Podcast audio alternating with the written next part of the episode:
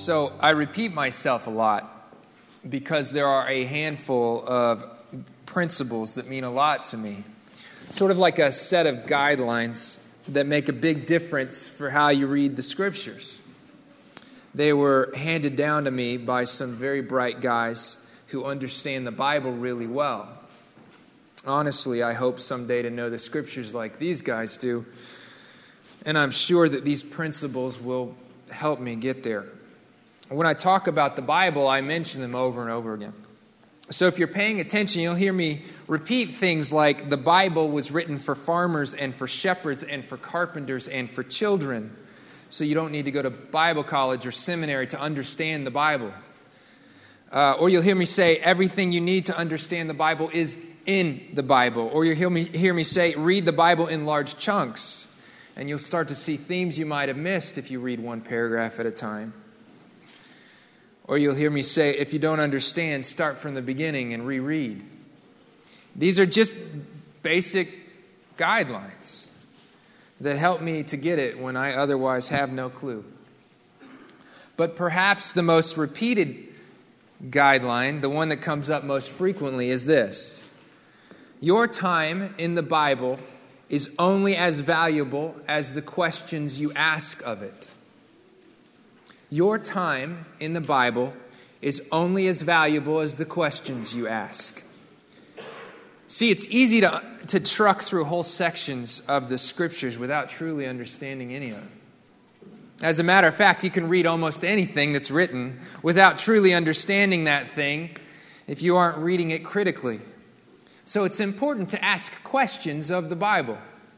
Vitally important if you consider that these are the words of God and that these words of God are your only hope. And one of the questions you ought to ask is why? Things don't just happen for no reason. And people don't just act for no reason. And God doesn't just work and speak and move and save for no reason. So when you read the scriptures and you see people chasing after idols, you should ask, why? And when you read the scriptures and you see the nations rising up against God's people, you should ask, why? And when you see God rallying, and when you see God rising in defense of his people and rescuing his people and sending his people a Savior, you should ask why. All of those questions have answers. And every one of those answers could change the way you live and change the way you think about the world. Those answers could shatter your plans and set up a new hope. But without those questions, it's just a story. And if you're not careful, that story will have nothing to do with your day to day. This passage, the passage we're about to read, gives us a bunch of answers to that very important question why? We've spent a lot of time watching. Watching Hannah weep in prayer, watching Eli and his sons slowly corrupt the priesthood, watching Samuel grow faithful and wise, watching the people of Israel fail spectacularly, watching their rejection of God culminate in a demand for a replacement king, watching that replacement king fail spectacularly, and watching God rescue his people over and over again even though they've turned away from him over and over again. And as we were watching, we've been asking why. So now we've reached this pretty significant moment in the book because Samuel, who is the last judge of Israel, has formally handed the reins of leadership to Saul, who is the first king of Israel. And very briefly, there's this great rejoicing when the people celebrate their new king in a display of great confidence and hope. But then the camera pans to Samuel, who is nearly ready to walk off the stage. But before he fades into the background of this story, he gives a retirement speech. And right here in this moment, Samuel is about to give you answers to all the whys you've been collecting. Read it with me. Everybody turn to 1 Samuel 12. Hold up your Bible when you get there, or your phone.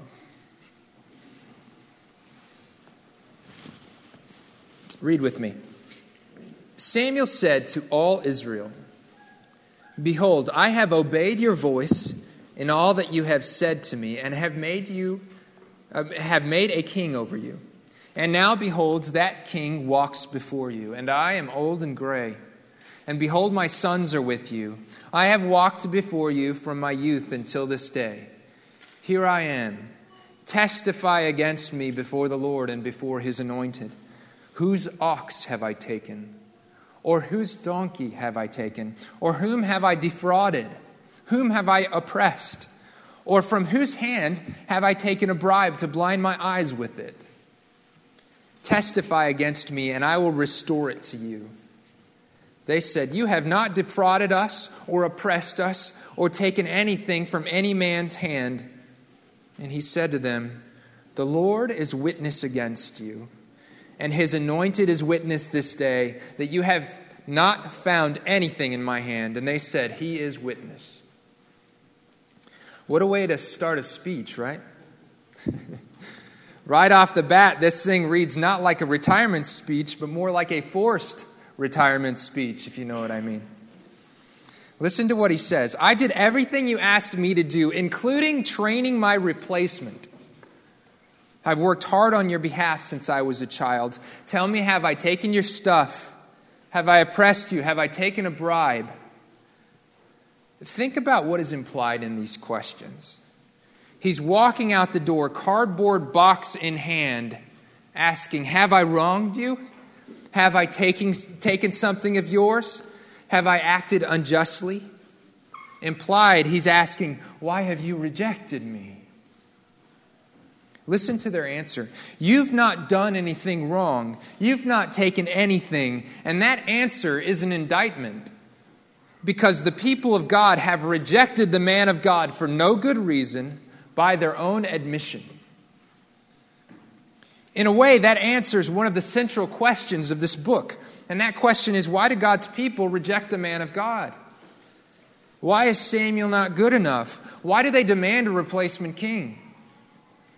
At least part of that answer is captured here. Not because of anything Samuel's done, not because of anything Samuel's not done, Samuel led well, Samuel served well. Samuel didn't take anything that wasn't his. He hasn't been corrupt. He hasn't misjudged. He hasn't taken a bribe or corrupted justice. They're looking at him and saying, Samuel, it's not you, it's me. And the people swear it before God and everybody. Now that's significant enough, but these questions, these questions that Samuel asked, they carry a lot of weight because they're directly related to the warnings Samuel issued when the people were demanding a king. Do you remember? Be careful. Be warned. If you ask for a king, you may have one, but he'll take your sons and your daughters and he'll take your stuff. You're handing off your livelihood and your freedom when you take this king. They didn't care back then, and now that they have their king, Samuel asks these questions in particular, and in a way, he's reminding them that the oxen and the donkeys that he hasn't taken and the bribes that he's refused, that sort of justice is not the thing that they should expect from this point forward. And when they find themselves oppressed and crushed by the replacement king, they'll look back on this day and remember that the man of God was just and he was good. Remember, men of Israel, remember that you've rejected me, though I've been kind and patient and fair. Though I've cared for you and prayed for you, though I've not taken anything, you rejected me for one who will take your stuff and who will stifle your freedom. Okay, keep reading. And Samuel said to the people, The Lord is witness, who appointed Moses and Aaron and brought your fathers up out of the land of Egypt. Now, therefore, stand still, that I may plead with you before the Lord concerning all the righteous deeds of the Lord that he performed for you and for your fathers.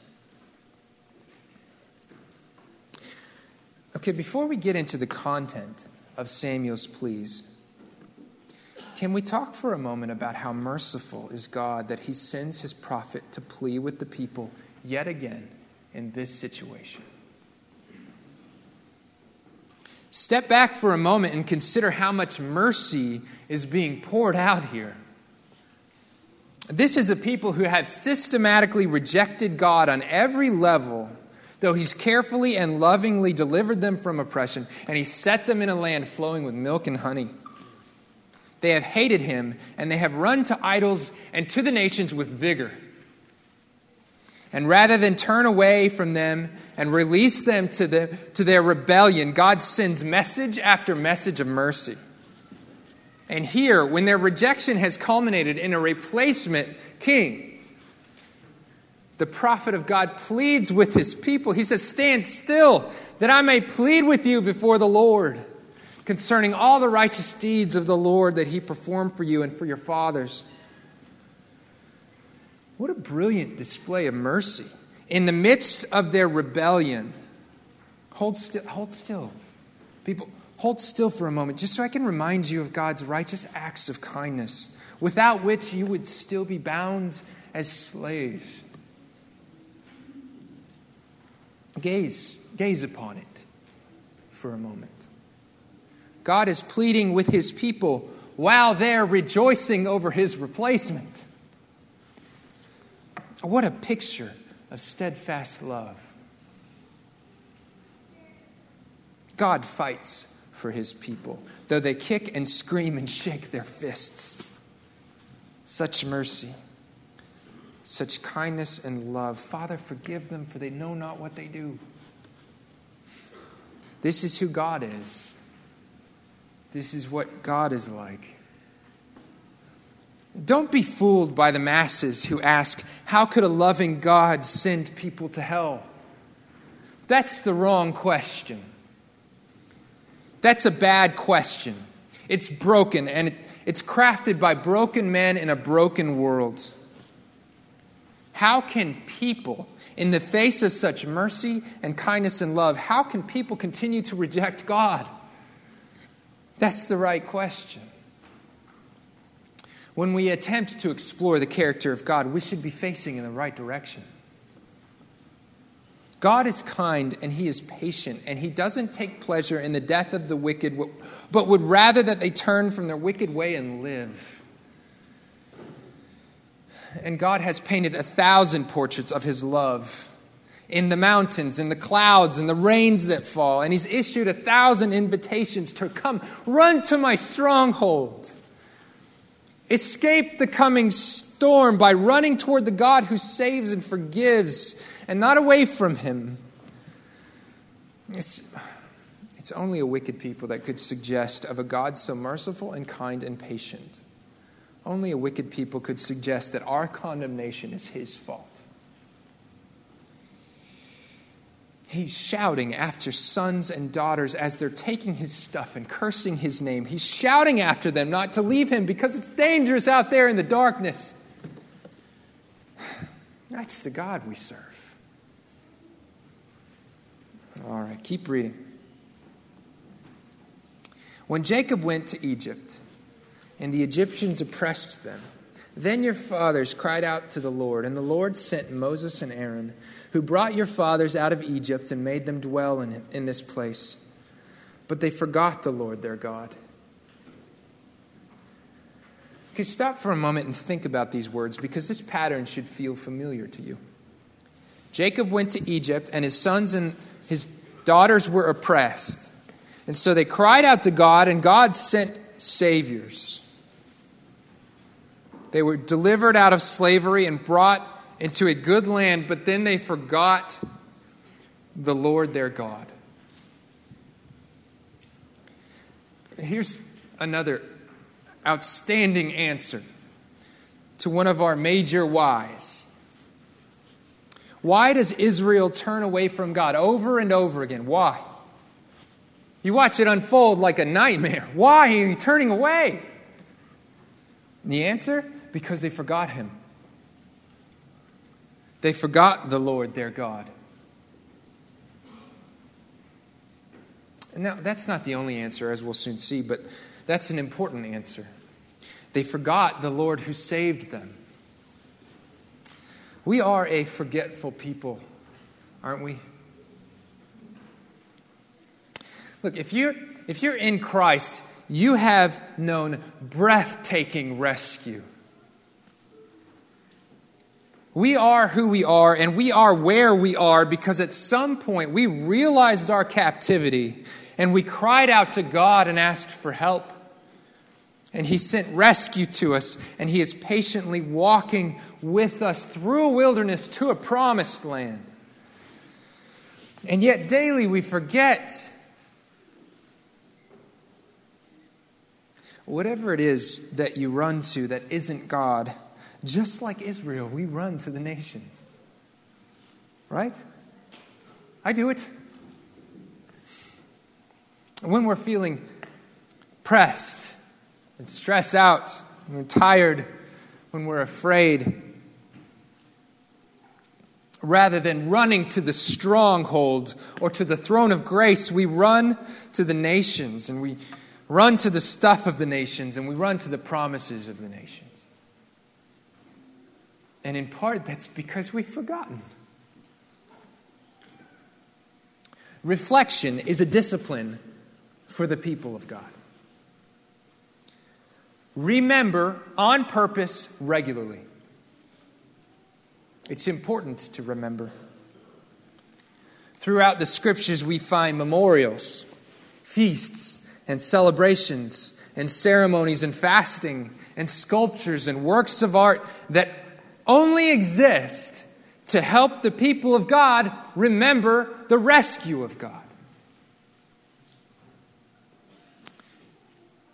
So that when we dig in and we tip our glasses and when we hear those words and when we pass that memorial, we remember the work of God upon which our lives depend. You're not exempt, Christian, from the requirement to remember. Sometimes I think that Christians believe that because Christ has fulfilled the law, we have less to do, less to concern ourselves with. That's not true. Christ indeed has fulfilled the law so that we could be free to follow him without restraint our pursuit of the kingdom should be more intentional, more intentional than the mandated feasts and fasts and memorials in the law. So set memorials often. Eat on purpose, drink on purpose, reflect on purpose. Hang art on your walls on purpose, feast and fast on purpose to remember. So that our story doesn't sound like their story. May we, by the grace of Christ and by the power of the Holy Spirit, never forget the faithfulness of God to rescue his people when they are in need. So that when we're stressed, we don't run to pornography or to adultery.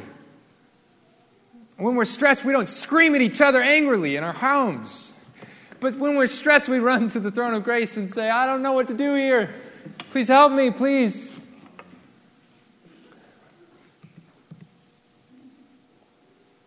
Keep reading. And God sold them into the hand of Sisera, commander of the army of Hazor, and into the hand of the Philistines, and into the hand of the king of Moab. And they fought against them. And they cried out to the Lord and said, We have sinned because we have forsaken the Lord and have served the Baals and the Ashtaroth. But now deliver us out of the hands of our enemies that we may serve you.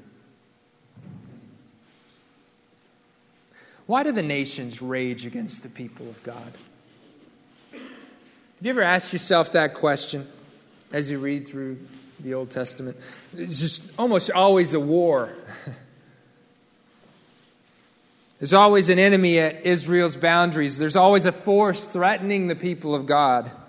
Have you ever asked why the nations seem so intent on the destruction of Israel? This is why. The Lord has sold his people to the nations.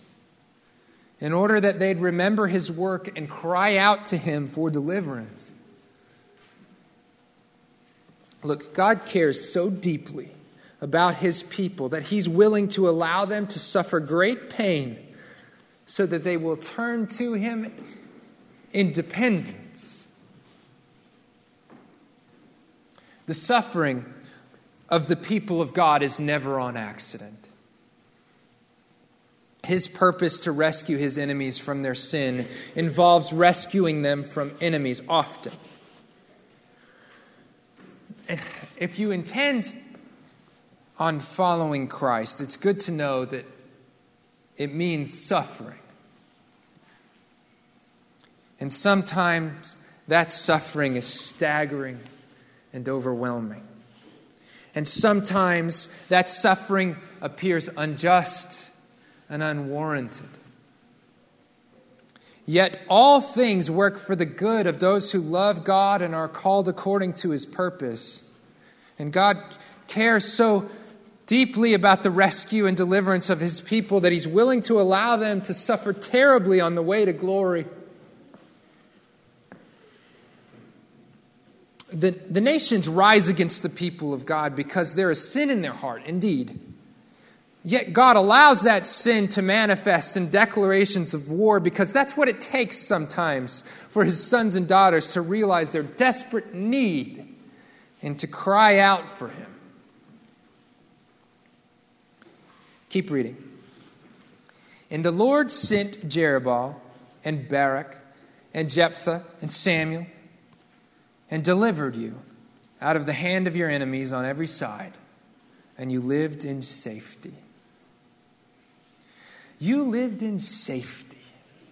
He sent rescuers, and you lived in safety because you cried out, and He was faithful. When armies were encroaching the boundaries of Israel, you cried out, and He was faithful to deliver you, and you lived in safety. Now, take note of that because we're about to hinge on these words. Keep reading. But when you saw Nahash, the king of the Ammonites, came against you, you said to me, No, but a king shall reign over us when the Lord God was your king. And now, behold, the king whom you have chosen, for whom you have asked, behold, the Lord has set a king over you. Okay, so here's the problem. Every time you descended in sin, Israel, every time you chased the nations and they turned against you, every time you cried out, I delivered you. Every time. And you were okay with that safety and that deliverance and that provision. But not now. Now, God isn't good enough. And now the safety that God gave isn't good enough. And now the people demand a replacement. And so you've got him, Israel. He's here now. But ask yourselves was my provision not enough? Was the safety that I provided not enough? Did I ask too much of you? We see now that Samuel, who has just laid out very clearly that he did nothing to deserve the people's rejection, has just laid out very clearly that God did nothing to deserve the people's rejection. What they were seeking in a replacement king is something that God had already provided, free of oppression and free of theft and free of slavery. He's making sure they know He's making sure they know that the God they've rejected has cared for them faithfully and has protected them carefully. God has done nothing to deserve their rejection. Nothing. He has never forsaken his people. God has never forsaken his people. Samuel's making sure they know that the God they're turning away from is faithful to rescue his people because the king they're turning towards is not. He is not faithful.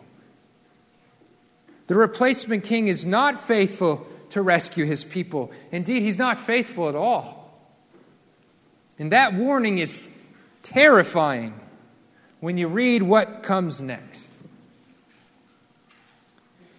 If you will fear the Lord and serve him and obey his voice and not rebel against the commandment of the Lord, if both you and the king who reigns over you will follow the Lord your God, it will be well.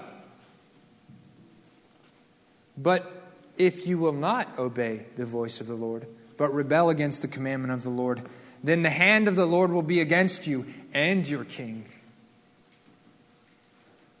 Oh no, that isn't happy news.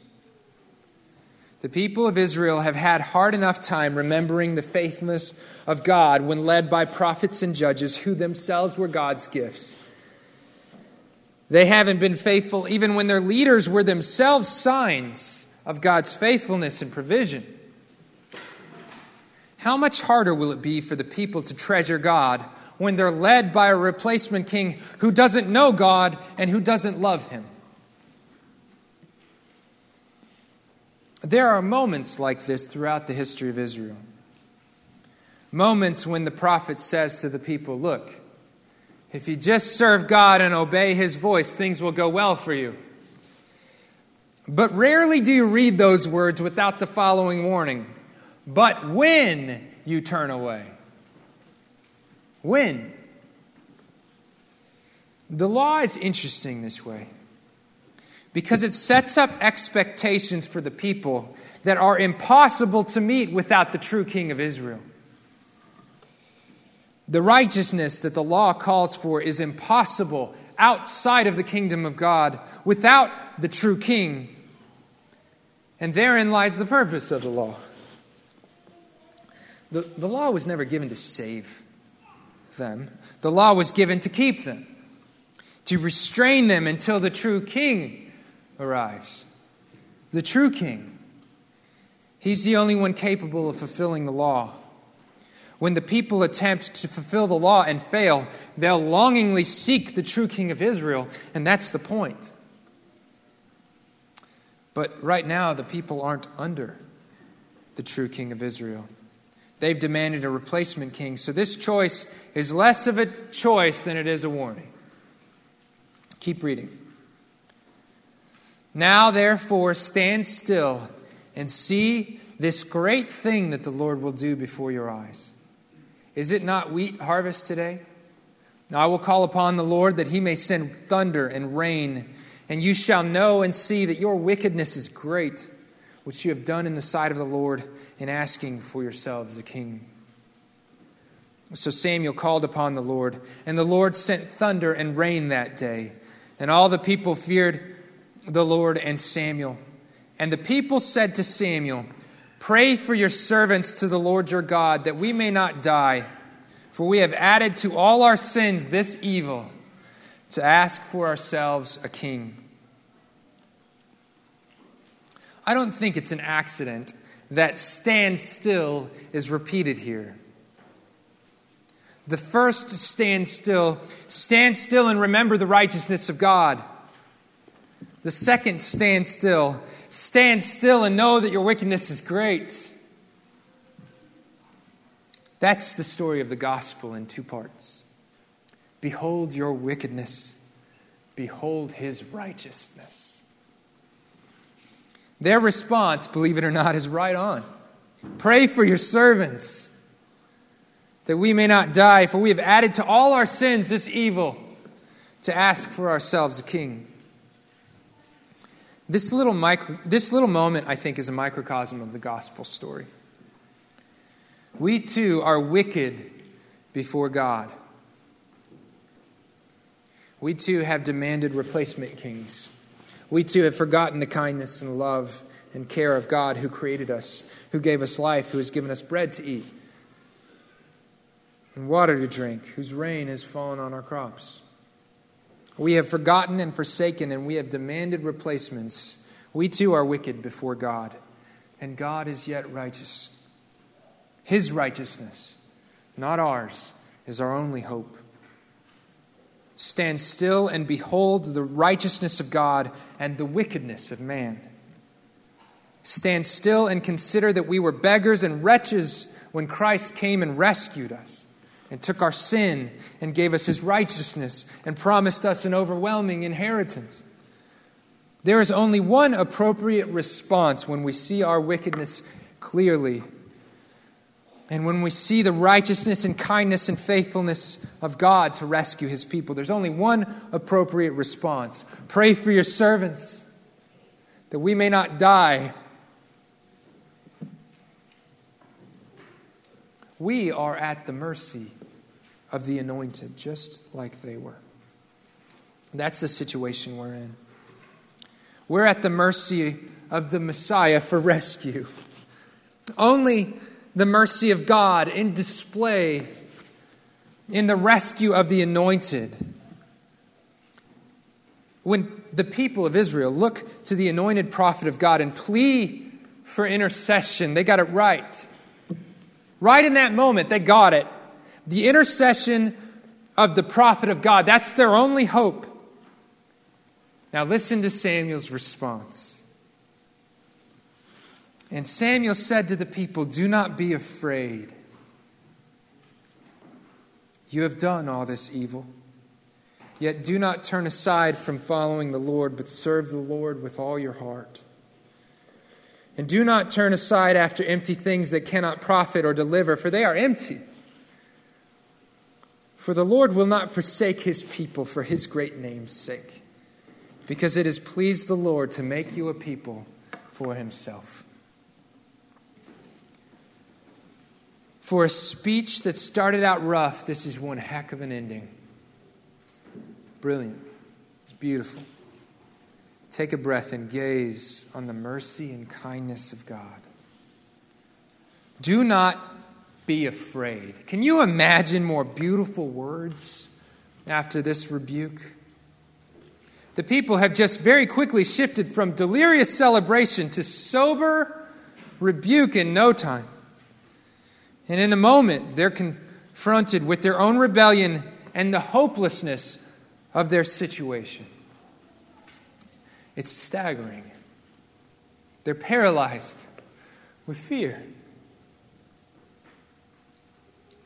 Yet in four words, they're offered hope. Do not be afraid. And don't miss what follows. Do not be afraid. You have done this evil. Look, there's two, two ways to comfort a sinner. You can tell him that it's okay. It's going to be okay because it's really not that bad. It's not like they committed murder or anything. They're just a really, you're a good person, you just made a mistake. That's not gospel comfort. Don't, don't ever, if you hear those words coming out of your mouth, shut it down. Say, I was wrong, sorry, hang on. Gospel comfort says, yes, you have done this evil, but God will never forsake his people. Was talking to Dale this morning, and um, he has a loved one who said, I feel so guilty. And Dale looked at him and said, You are. Praise the Lord. That's gospel hope. You are guilty. But God has been pleased to rescue a people for himself, and he will never forsake them for his great name's sake. The message of hope in this paragraph is awe inspiring. Yes, you have done this evil. Stop it. Stop chasing after idols. Stop chasing after the pleasures of the nations. Those are empty things, and they'll never satisfy you. Read, read it again, because this is a little funny. Do not turn aside after empty things that cannot profit or deliver, for they are empty. That's funny. Don't Seek empty things because they're empty. They'll never satisfy you. But don't be afraid, for God will never forsake his people. Here's the, here's the question. Get your questions out. Throw them on the table. Why? This is where the big question comes in. when the big question is pivotal for understanding this passage. Why? Why won't God forsake his people? I got to use the tissue. For the Lord will not forsake his people for his great name's sake, because it has pleased the Lord to make you a people for himself. For his great name's sake, that's why. And because God is pleased to make you a people for himself. Look, God is interested in teaching the world what he's like. And so he refuses to forsake his people. It's for his name's sake. It's so all of creation will see with crystal clarity that God is able to save and that he's willing to save and that he's powerful to save. He is at work demonstrating his own worth that the world might see him for who he is. That's why. that is good news for his people. because all of the kindness and mercy that's on display to teach the world the character of God, all that care is poured out on a people that He is pleased to save. And that sentence, brothers and sisters, that sentence is your only hope. The Lord will not forsake his people for his great name's sake, because it has pleased the Lord to make you a people for himself. Memorize that sentence. The Lord will not forsake his people for his great name's sake, because it has pleased the Lord to make you a people for himself. Memorize it. That is your bright light. It's the lamp that shines on your feet in the valley of the shadow of death.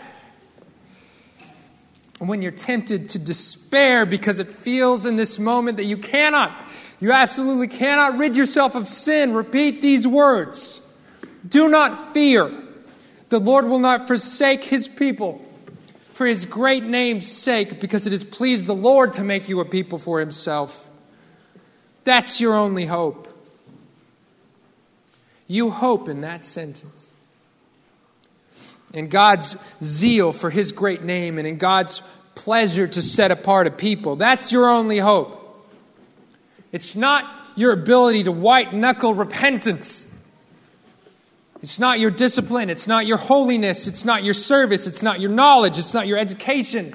It's not your reputation. And it's not your works. You can't do it. And if anything is clear, that much is clear. You can't do what it takes.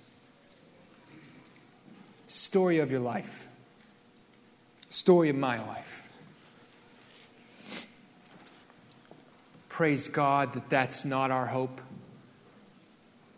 Your hope is in God and in God's zeal for his character and his might to be proclaimed throughout creation and in God's pleasure to set apart a people for himself. That's your hope. And never forget that hope. One last thing, keep reading. Moreover, as for me, Far be it from me that I should sin against the Lord by ceasing to pray for you. And I will instruct you in the good and right way. Only fear the Lord and serve him faithfully with all your heart. For consider what great things he has done for you. But if you still do wickedly, you shall be swept away, both you and your king. The Lord works to save his people through the faithfulness of his anointed the Lord works to save his people. How? The Lord is faithful to save his people. How? Through the faithfulness of his anointed. How does the Lord work to save his people? Through the faithfulness of his anointed. It's, it's like two melodies in one movement, like harmonies dancing with one another. The Lord will never forsake his people because he is zealous for his name and because he is pleased to make you a people and he has seen fit to do it through the faithfulness of his anointed.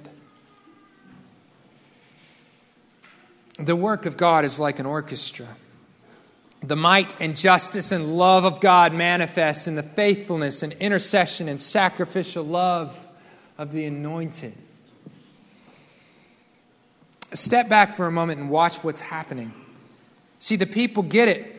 They get that Samuel's work is their only hope, and so they run to him. This prophet who they just rejected and replaced, they run to him terrified that he'll stop praying for, for them. And listen to his response Far be it from me that I should sin against the Lord by ceasing to pray for you. And I will teach you the good and right way. God is gracious to his people, and he is merciful toward his people. And he will never forsake his people. And all that grace and all that mercy and all that steadfast love culminates in the work of the anointed. See, the people of Israel clung to the work of the anointed prophet of God, little p. But you and I proclaim the grace and mercy of God because we are benefactors of the anointed prophet of God, big P. Samuel was sent by God as a prophet of God to restrain and to keep his people and to make them ready for the true prophet of God. Prof, prophet, priest, and king, Jesus. Jesus of Nazareth. Because God chooses to accomplish his work through the faithful work of the Messiah. Just like Samuel was sent to keep God's people. Jesus was sent to redeem God's people, and he is faithful to do it. Praise God for the faithfulness of Christ to rescue the people of God. The zeal of God for his great name, the pleasure of God to rescue his people, all of these culminate in the mission of the anointed and just as the people of Israel cling desperately to Samuel because he is their only hope, so too we must cling desperately to Jesus because his work is our only hope. Only in his redemption, only in his intercession, only in his representation do we encounter the mercy and grace of God. And my prayer for you today is simple. I pray that you'll find yourself like the people of Israel running to the anointed. Run to him. Cling to his work. It is your only hope. He is faithful to represent you if you cling to him. And in him, you'll find all of the grace and mercy of God, who is zealous to teach the world of his lovely character and who is pleased to make you a people for himself. Praise God. Marcia, will you come pray for us?